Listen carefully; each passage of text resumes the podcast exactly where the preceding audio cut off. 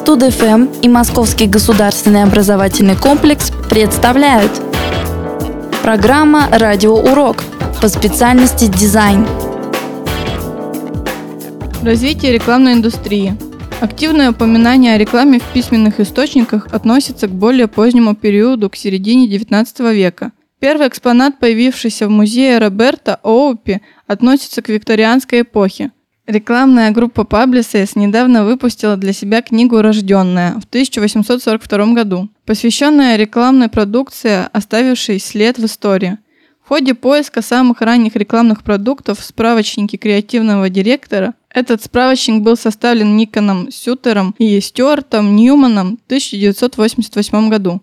Исследователи обнаружили рекламу в газете от тысяча восемьсот сорок девятом году. Как ни странно, в газете рекламировался новый метод измерения головы для точного определения размеров шляпы. Все, я думаю, согласна, что с толчком к развитию рекламной индустрии послужила индустриальная революция, которая немало способствовала средствам массовой информации.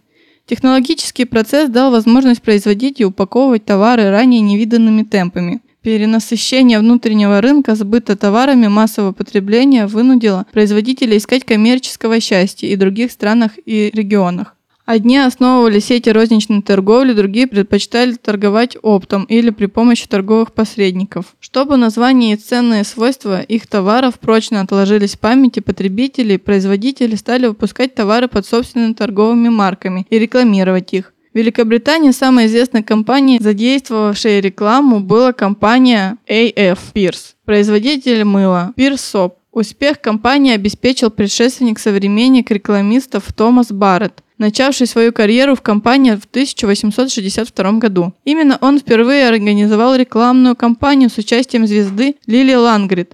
Барретт также убедил популярного художника Джона Эверетта Миллеса продать ему картину, на которой изображен маленький мальчик, завороженно следящий за мыльными пузырями. Барретт также уговорил Миллеса подрисовать на картине брусок мыла Пирс. Эта умилительно-сентиментальная картина, названная «Пузырьки», послужила стартом для чрезвычайно успешной рекламной кампании и стала одним из наиболее ранних шедевров рекламы.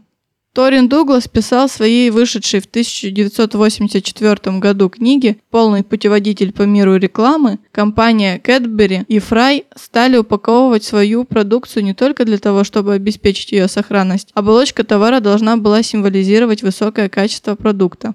При определении нужд потребители и производители начали выстраивать взаимоотношения с ним напрямую, минуя розничных торговцев. По мнению Дугласа, основной аргумент в пользу рекламы был выдвинут уже тогда. Рекламируя свою продукцию, производители смогли добиться значительного увеличения объема продаж. Это, в свою очередь, увеличило оборот розничных торговцев. Потребители также оказались в выигрыше, поскольку у них появилось больше выбора товаров и более твердая гарантия их качества. По мнению Дугласа, основной аргумент в пользу рекламы был выдвинут уже тогда. Рекламируя свою продукцию, производители смогли добиться значительного увеличения объемов продаж. Это, в свою очередь, увеличило оборот розничных торговцев. Потребители также оказывались в выигрыше, поскольку у них появился большой выбор товаров и более твердые гарантии их качества.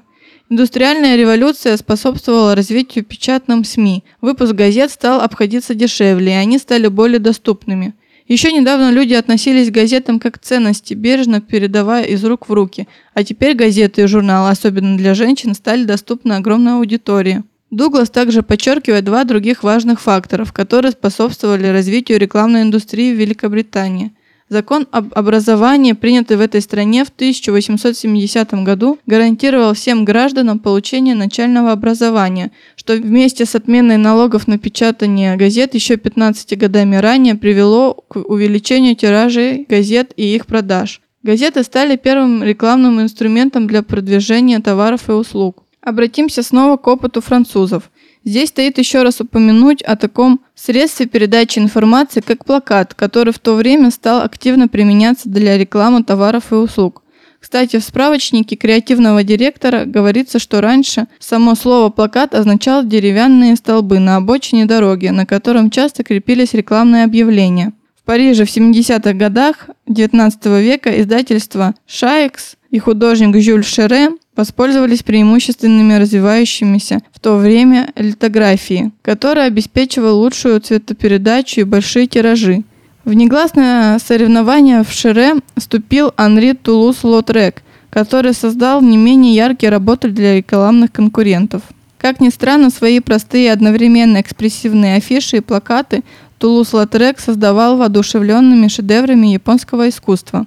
Еще одним великим талантом этой эпохи стал неподражаемый Альфонс Муха. Родившийся в Моравии, современная Чехия, Муха испытал все невзгоды безвестного художника в Париже. Его жизнь изменилась, когда он получил заказ на создание афиши для постановки «Гизмонда». По легенде, Муха получил этот заказ только потому, что все остальные художники уехали из города отмечать Рождество. В результате появилось первое из его восхитительных творений, которое впоследствии он создал не только для театра, но и для рекламных торговых марок. Применение в рекламе стиль модерн принес славу и богатство.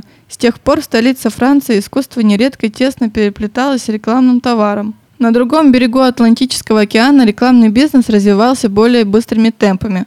В США впервые на общепринятом уровне рекламировались патентованные лекарственные средства. Дополнительная прибыль, полученная вследствие резкого увеличения продаж рекламируемых товаров, шла на новые рекламные кампании. Именно тогда реклама впервые продемонстрировала свою силу.